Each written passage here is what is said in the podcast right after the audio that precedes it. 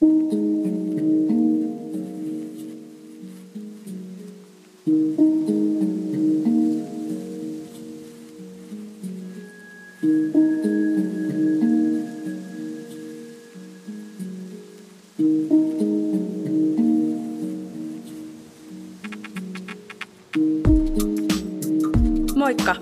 ja tervetuloa Propagandaradion toisen jakson pariin. Mä olen Pilvi ja me voitais nyt jutella vähän salaliittoteorioista. Ensinnäkin suuret kiitokset kaikesta palautteesta ja ihanista tsemppiviesteistä ja kommenteista, mitä mä oon saanut. Ne on lämmittänyt valtavasti sydäntä ja kannustanut jatkamaan tämän podin tekemistä. Ja on ollut ihanaa huomata, että ihmiset oikeasti kuuntelee tätä ja on jopa kiinnostuneita siitä, mistä mä täällä höpöttelen. Jatkossakin kaikenlainen palaute ja kommentit on ehdottoman tervetulleita. Tai jos sulla on vaikka joku aihe tai tapahtuma, josta haluaisit, että mä teen jakson, niin kerro ihmeessä. Viestiä voi lähettää sähköpostiosoitteeseen propagandaradiopodcast at gmail.com tai Instagramissa, josta tämä podcast löytyy nimimerkillä at propagandaradio. Mä olin viime jakson alussa niin innostunut ja jännittynyt, että unohdin sitten kertoa, että mitä nämä salaliittoteoriat siis oikeastaan on. Mutta niin kuin sanontakin kuuluu, parempi myöhään kuin ei milloinkaan, niin mä selitän sen nyt. Salaliittoteoriat on siis käsitys, jonka mukaan esimerkiksi jonkun merkittävän tapahtuman tai tapahtumasarjan takana on salaliitto. Eli kahden tai useamman henkilön muilta piilossa pitämä sopimus, salainen suunnitelma tai strategia jonkin päämäärän saavuttamiseksi. Salaliittoteorioilla pyritään usein selittämään maailman monimutkaisuutta ja outoja tapahtumia. Ne teoriat on usein aika uskomattomia ja jopa omituisia, mutta mun mielestä usein pelottavan todentuntuisia. Ja näitä aiheitahan voi spekuloida vaikka loputtomiin. Tässä jaksossa mä puhun varmasti lähes kaikille tutusta henkilöstä ja tapahtumasta, nimittäin Walesin prinsessa Dianasta ja hänen kuolemastaan. Mä itse asiassa tein tämän jakson researchin jo ennen tota ekaa jaksoa, mutta päädyin kuitenkin tekemään ensimmäisen jakson eri aiheesta, koska halusin etsiä tähän vielä vähän lisää tietoa.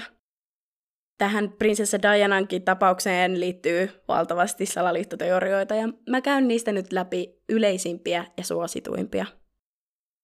Walesin prinsessa Diana oli Britannian kruununperijän Walesin prinssi Charlesin ensimmäinen puoliso ja tämän lasten prinssi Williamin ja prinssi Harryn äiti. Diana oli alkujaan Spencerin aatelissuvusta, mutta mentyään naimisiin tämän prinssi Charlesin kanssa vuonna 1981 Dianasta tuli Walesin prinsessa sekä Cornwallin, Rothersain ja Chesterin herttuatar. Diana ja prinssi Charles saivat siis kaksi lasta, prinssit Williamin ja Harryn, jotka oli silloin kruununperimysjärjestyksessä toinen ja kolmas. Dianan ja prinssi Charlesin avioliitto kesti 15 vuotta, kunnes se päättyi vuonna 1996. Vuosi tämän avioeron jälkeen maailmalla koitti suru-uutinen, kun prinsessa Diana kerrottiin kuolleen auto-onnettomuudessa Pariisissa ollessaan vain 36-vuotias. Mä kerron nyt oikeastaan enemmän tästä tapahtumasta, joka johti sitten Dianan kuolemaan, enkä hirveästi perehdy hänen elämäänsä ennen sitä. Hänen elämästään voi katsoa vaikka dokkari Netflixistä tai käydä itse googlettelemassa lisää. Elokuun lopulla vuonna 1997 Diana oli egyptiläisen miesystävänsä Dodi Al-Fayedin kanssa viettänyt romanttista iltaa parisilaisen hotelli Ritzin ravintolassa, ja tämän hotelli Ritzin itse asiassa omisti tämän Dodin isä Muhammad Al-Fayed. Illan jälkeen he yritti harhauttaa tähän hotellin eteen leiriytyneitä kuvaa kärkkyviä paparatseja poistumalla tämän hotellin takaovesta. Pari oli hypännyt mustaan Mercedes-Benziin ja he ajoivat sitten pitkin Seinejoen rantaa heitä seuraavia paparatseja karkuun. Autossa heidän lisäkseen oli kuljettaja Henry Paul ja etupenkillä istui henkivartija Trevor Reese Jones. Kuljettaja oli ajanut noin 120-160 kilometriä tunnissa. Tätä ei ole pystytty oikein tarkkaan todistamaan, mutta tosi kovaa vauhtia karkuun valokuvaaja. Kun hän sitten menetti auton hallinnan Almatunnelissa ja törmäsi toiseen autoon sekä betonipylvääseen. Dianan miesystävä Dodi Al-Fayed ja auton kuljettaja Henry Paul kuolivat heti. Diana kiidätettiin sairaalaan, jossa hän kuitenkin menehtyi saamiinsa vakaviin vammoihin. Ainoastaan tämä henkivartija Trevor Reese Jones selvisi hengissä tästä onnettomuudesta, sillä hän oli ainoa, joka käytti turvavyötä. Tutkijoiden mukaan Diana ja Dodi olisi selvinnyt hengissä tästä kolarista, jos he olisivat käyttäneet turvavöitä. Tämän kuljettajan Henry Paulin todettiin myös olleen alkoholin ja mahdollisesti myös lääkkeiden tai huumausaineiden vaikutuksen alaisena. Tässä nämä tapahtumat oli pääpiirteittäin. Mä kerron niistä nyt sitten vähän lisää näiden salaliittoteorioiden varjolla. Dianan kuolemasta on liikkunut erilaisia olettamuksia ja salaliittoteorioita, joiden mukaan hänet murhattiin, eikä kolari olisi ollut pelkkä onnettomuus. Myös noin joka neljäs britti uskoo Dianan kuoleman olleen murha. Ensimmäiset salaliittoteoriat tästä kuolemasta itse asiassa putkahti esille jo muutamassa tunnissa tästä onnettomuudesta. Ja tämän vuoksi vuonna 2004 Britanniassa aloitettiin tutkimus niistä tapahtumista, jotka johtivat Walesin prinsessa Dianan kuolemaan. Tutkimuksessa vuonna 2006 julkaistun loppuraportin mukaan Dianan kuolema kuitenkin oli onnettomuus eikä murhasalaliitto. Vai oliko? Uskotaan, että tämä onnettomuus olisikin voinut olla Iso-Britannian kuningashuoneen järjestämä murha. Olihan Diana vaan vuosi sitten eronnut prinssi Charlesista, ja hieman ennen kuolemaansa Diana oli ilmoittanut, että hänellä olisi suuri ja koko maailman yllättävä uutinen – Moni arveli tämän uutisen koskevan kihlausta Dianan uuden miesystävän Dodin kanssa. Jotkut epäili jopa Dianan olleen raskaana. No, raskaana tai ei, jo pelkkä kihlaus olisi ollut kova isku tälle kuningasperheelle. Prinsessa Diana olisi uusiin naimisiin mennessä menettänyt arvonimensä, mikä olisi tarkoittanut sitä, että tulevan kuninkaan äiti olisi ollut tavallinen kansalainen muiden joukossa ilman mitään virallista asemaa. Tämä olisi tuottanut melko ison tahran kuningasperheen imagoon sekä aiheuttanut poliittisia ongelmia. Kuningasperhe ei myöskään missään tapauksessa olisi halunnut Iso-Britannian tulevan kuninkaan äidin menevän naimisiin tunnetun muslimin kanssa, koska silloin Britannian tuleva kuningas olisi voinut saada islamin uskoisia sisar- tai velipuolia. Mä seuraavaksi kerron eräästä teoriasta tästä suunnitellusta kokonaisuudesta, jolla Diana piti saada pois päiviltä. Mercedeksen kuski Henry Paul oli mukana MI6, eli Britannian salaisessa palveluksessa. Hänet käskettiin seuraamaan valkoista Fiat Uno-merkkistä autoa tälle kohtalokkaalle tunnelille. Fiatin nopeutta nostettiin, jotta Dianaa kuljettava auto saataisiin myös mahdollisimman kovaan vauhtiin Teorian mukaan Fiat kuitenkin pienensi välimatkaa näiden autojen välillä ja jarrutti äkisti tunnelissa saadakseen Mercedeksen kuljettajan tekemään rajun ja kohtalokkaan väistöliikkeen ja törmäämään tunnelin pilareihin kovalla vauhdilla. Teoreetikkojen mukaan tämän pienen Fiatin painoa olisi jopa voitu lisätä laittamalla kyytiin hiekkasäkkejä. Tämä Fiat sai kuitenkin osumaan Mercedeksen kyljestä, mutta sen kuljettaja piti auton hallinnassaan ja pääsi karkuun onnettomuuspaikalta. Tämän valkoisen Fiatin jäljet on pystytty tutkimaan ja varmistamaan Dianan auton kyljestä, mutta tätä itse Fiattia ei ole koskaan löydetty. Outoa kyllä, just ton Almatunnelin läheisyydessä olevat valvontakamerat sattuu olemaan toimimattomia just tuona yönä, vaikka eivät kuitenkaan edellisenä vuorokautena olleet.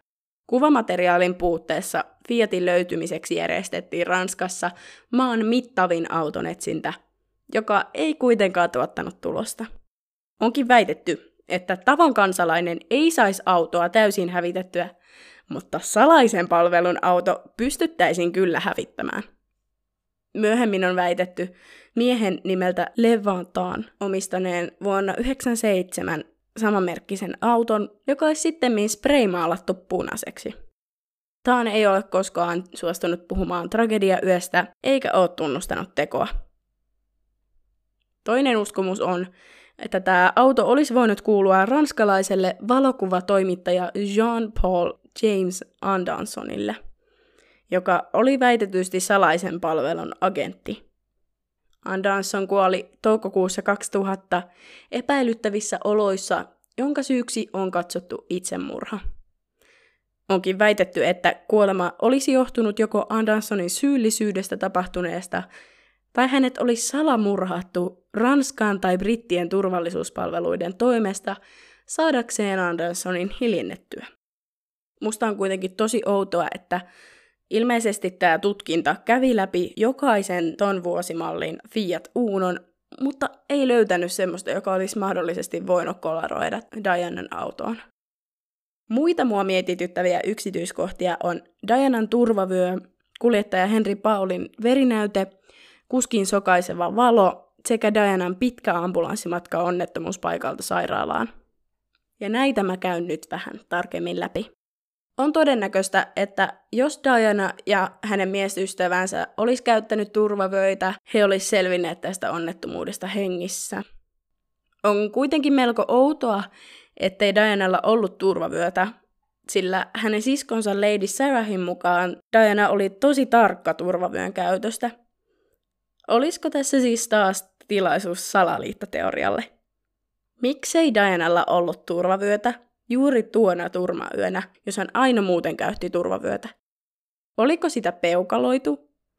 Tai onhan tietysti sekin mahdollista, että hän oli laittanut vyön ja irrottanutkin sen sitten syystä tai toisesta matkan aikana, tai että hän oli vain yksinkertaisesti unohtanut laittaa turvavyön tämän paparatsiahdin tiimellyksessä. Musta on vaan tosi kummaa, ettei tämmöinen turvavyön tunnollinen käyttäjä olisi kiinnittänyt vyötä just tuona yönä, kun kuitenkin toi kuski ajo tosi kovaa vauhtia.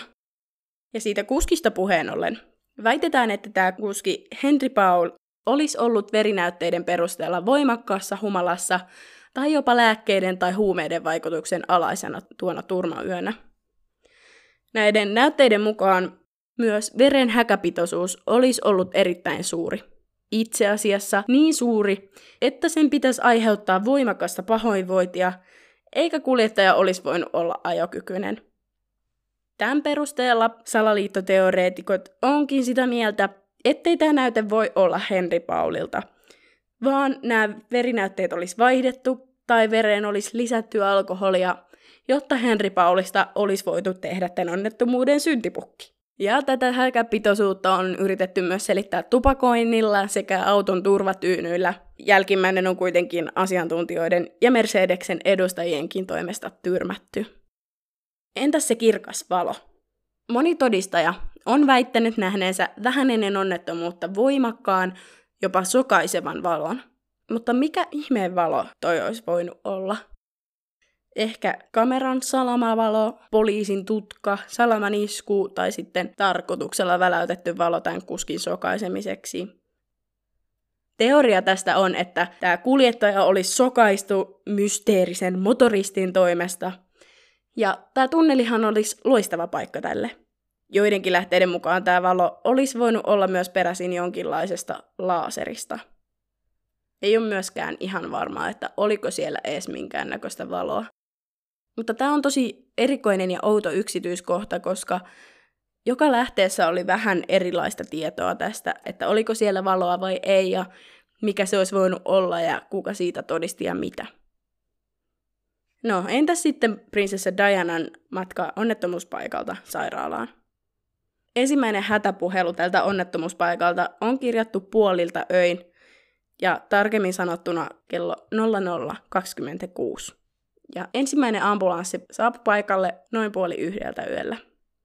Prinsessa saatiin ulos tästä onnettomuusautosta noin kello yhdeltä, ja prinsessaa kuljettanut ambulanssi lähti onnettomuuspaikalta noin kello 1.41. Tämä ambulanssi kuitenkin oli paikalla sairaalassa vasta kello 2.06, eli matkaan oli mennyt noin 25 minuuttia. Tämä ambulanssi ei ilmeisesti ajanut lähimpään sairaalaan, johon olisi ollut vain viiden kilometrin matka, vaan se päätti ajaa kauempaan sairaalaan, ilmeisesti koska tämä ensimmäinen ei ollut yhtä erikoistunut traumapotilaisiin kuin tämä kauempi sairaala. Näiden raskaushuhujen ohessa väitetään, että tätä matkaa olisi pidennetty sen takia, että tällä matkalla sairaalaan prinsessa Dianalle olisi tehty raskauden keskeytys. Tämän teorian mukaan kolarin tarkoituksena ei ollut tappaa prinsessa Dianaa, vaan estää hänen avioituminen ja lasten saanti miesystävänsä Dodi Alfayedin kanssa. Tähän tapaukseen liittyy myös muutama muu kysymys. Miksi onnettomuuspaikka oli puhdistettu todisteista vain neljä tuntia onnettomuuden jälkeen? Miksei onnettomuuden poliisiraporttia sisällytetty viralliseen tutkimusraporttiin? Miksei poliisi huomioinut ensimmäistä tapahtuman silminnäkijää, vaan ilmeisesti hiljensivät tämän? Miksi kuljettajan ruumiin avaus oli niin epätarkka ja virheellinen? Miksei Henry Paulin ja toisen avaintodistajan yhteyksiä salaiseen palveluun koskaan kunnolla edes tutkittu? Näitä mä en kuitenkaan ala käymään sen tarkemmin nyt läpi, mutta halusin tuoda nyt kuitenkin ilmi. On myös todisteita, jotka osoitti Dianan tietävän tulevansa murhatuksi tai tapetuksi, joko miehensä prinssi Charlesin tai kuningasperheen toimesta. Erässä haastattelussa Dianalta kysyttiin, uskooko hän ikinä tulevansa kuningattareksi. Pienen hymähdyksen saattelemana Diana vastaa, ei, en usko. Haastattelijan kysyessä, miksi Diana luulee niin, hän toteaa, että haluaisi olla ihmisten rakastama kuningatar, mutta ei näe itseään tämän valtion eli Iso-Britannian kuningattarena. Videolla hän sanoo myös seuraavaa. En oikeastaan usko, että moni haluaisi minun olevan kuningatar. Ja kun sanon moni, tarkoitan niitä vallanpitäjiä, joiden kanssa olen naimisissa. Sillä he ovat päättäneet, ettei minulla ole mahdollisuutta onnistua. Mä linkkaan ton videon tai jakson kuvaukseen, koska siinä Diana muun muassa kertoo, miksi uskoo kuningashuoneen pitävän häntä uhkana ja puhuu tässä tosi painavaa asiaa muutenkin vahvoista naisista. Tämä video ja hänen haastattelunsa kannattaa ehdottomasti käydä katsomassa. Diana oli myös kirjoittanut erässä kirjeessä uskovansa miehensä prinssi Charlesin tulevan tappamaan hänet päästäkseen uusiin naimisiin. Diana uskoi miehensä suunnittelevan auto-onnettomuutta, jossa jarrut pettäisivät ja prinsessa saisi päähänsä vakavan vamman. Tästä kirjeestä on myös olemassa kuva, ja mä voisin laittaa sen tonne podin Instagramiin. Ja vain päivä ystävänsä, italialaisen maailmankuulun muotisuunnittelijan Giovanni Versacin murhan jälkeen, Diana oli kysynyt eräältä henkivartijalta näin. Luuletko, että he tekevät saman minulle? Ja tämä keskustelu tämän kysymyksen ympärillä käytiin vain seitsemän viikkoa ennen Dianan kuolemaa. Hän siis todella taisi uskoa tulevansa kuolemaan salaliittoteorian varjolla. Mun silmissä tämä tapaus näyttäisi vähän liian hyvin suunnitellulta ollakseen puhdas onnettomuus, koska kaikki tähän liittyvät yksityiskohdat on melko epäilyttäviä ja suoraan sanottuna outoja. Voisiko olla vaan yhteen sattuma, että prinsessa kuolisi onnettomuudessa vaan viikkoja sen jälkeen, kun on itse ilmaissut epäilynsä murhatuksi tulemisesta? Olisiko kuningashuone vaan brutaalisti voinut toteuttaa tulevan kuninkaan äidin murhan? Ja miten nämä oletetut murhaajat saatto arvata, että toi auto kulkisi just tuon tunnelin kautta ja että toi kuski ajaisi liian lujaa ja että Diana unohti laittaa vyön kiinni ja että hän istuisi sopivassa kohdassa ja että hän ei pääsisi hoitoon ajoissa. Tämä tunneli kuitenkin tällaisena suunniteltuna turmapaikkana olisi toisaalta kätevä tapa välttyä ylimääräisiltä todistajilta, ja muutenkin tämä koko tarina näiden paparatsien jahtaamisesta ei vaikuta siltä, etteikö tätä koko juttua olisi voitu suunnitella etukäteen, mutta silti tämä koko homma mietityttää mua aika paljon. Tämä on niin sattuman kauppaa, että tavallaan mun päässä kaikki nämä argumentit puolesta ja vastaan kumoaa toisensa ja mä oon joku toinen hetki sitä mieltä, että tämä oli murha. Ja sitten toisaalta mä mietin just näitä, että miten tämä muka ei ollut onnettomuus, kun tässä on niin paljon tämmöisiä liikkuvia tekijöitä. No, se ainakin on varmaa, että tämänkin tapaturman seuraukset oli hirvittäviä. Prinsessa Diana oli roolimalli, tyyli-ikoni ja todella rakastettu hyväntekijä. Hän teki laajaa hyväntekeväisyystyötä ja tuki useita hyväntekeväisyysjärjestöjä, muun muassa kodittomien, vammaisten, riippuvaisten ja sairaiden hyväksi. Ja erityisesti teki hyväntekeväisyystyötä HIV ja AIDSin hyväksi. Hänen tukemansa kampanja maamiinojen kieltämiseksi palkittiin Dianan kuoleman jälkeen Nobelin rauhanpalkinnolla. On myös tosi harmi, että hän joutui elämänsä aikana kokemaan epäonnistuneen avioliiton, mielenterveysongelmia sekä median ahdistelua. Häntä on kuvailtu omistautuneeksi äidiksi, hieman ujoksi, mutta ovelaksi ja leikkiseksi, älykkääksi ja sydäntänsä seuraavaksi vahvaksi naiseksi. Häntä on myös tituleerattu nimikkeillä kansanprinsessa sekä sydänten prinsessa. Mä itse pidänkin Dianaa jonkinlaisena esikuvana ja jostain syystä hyvin samaistuttavana, ja onkin tosi pitkään ollut kiinnostunut hänen tarinastaan. Olisi ollut tosi hienoa nähdä hänet esimerkiksi isoäitinä prinssi Williamin ja prinssi Harryn lapsille. Ja musta tuntuu, että hän olisi ollut hyvä isoäiti. Mitä mieltä sä olet? Oliko prinsessa Dianan kuoleman takana salaliitto ja hirvittävä murhajuoni, vai oliko tämä tapahtuma vaan puhdas onnettomuus, josta innokkaimmat salaliittoteoreetikot on vain vääntänyt tällaisen epäilyttävän murhan?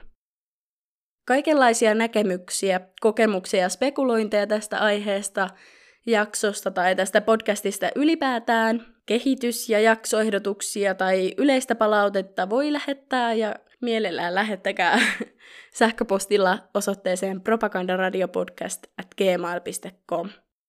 Käy ihmeessä myös seuraamassa tämän podcastin Instagram, joka löytyy nimimerkillä at propagandaradio, ja Instassa voi myös laittaa direct-viestiä halutessaan. Mä laitan sinne aina jaksossa käsiteltävästä tapauksesta kuvamateriaalia, sekä ilmoittelen, kun uusi jakso on ulkona, ja saatan laitella välillä storiin kuulumisia ja pieniä maistiaisia tulevista jaksoista. Propagandaradioa voi nyt kuunnella vaikka mistä eri lähteistä, Spotifyn ja SoundCloudin lisäksi tämä podi löytyy nyt myös iTunesista, Google Podcastista, Akastista, Castboxista, you name it. Ja jos tykkäät tästä podcastista, niin iTunesissa voi myös käydä antamassa arvosteluja. Jos tykkäät, niin käy ihmeessä antamassa arviointi. Tässä oli varmaan sitten kaikki tältä kertaa. Ihanaa ja kiitos kun kuuntelit. Tämä oli siis Propagandaradion toinen jakso. Ja ensi kerralla spekuloidaan taas jotain muuta. Kaikkea hyvää. Heipsan keiksan!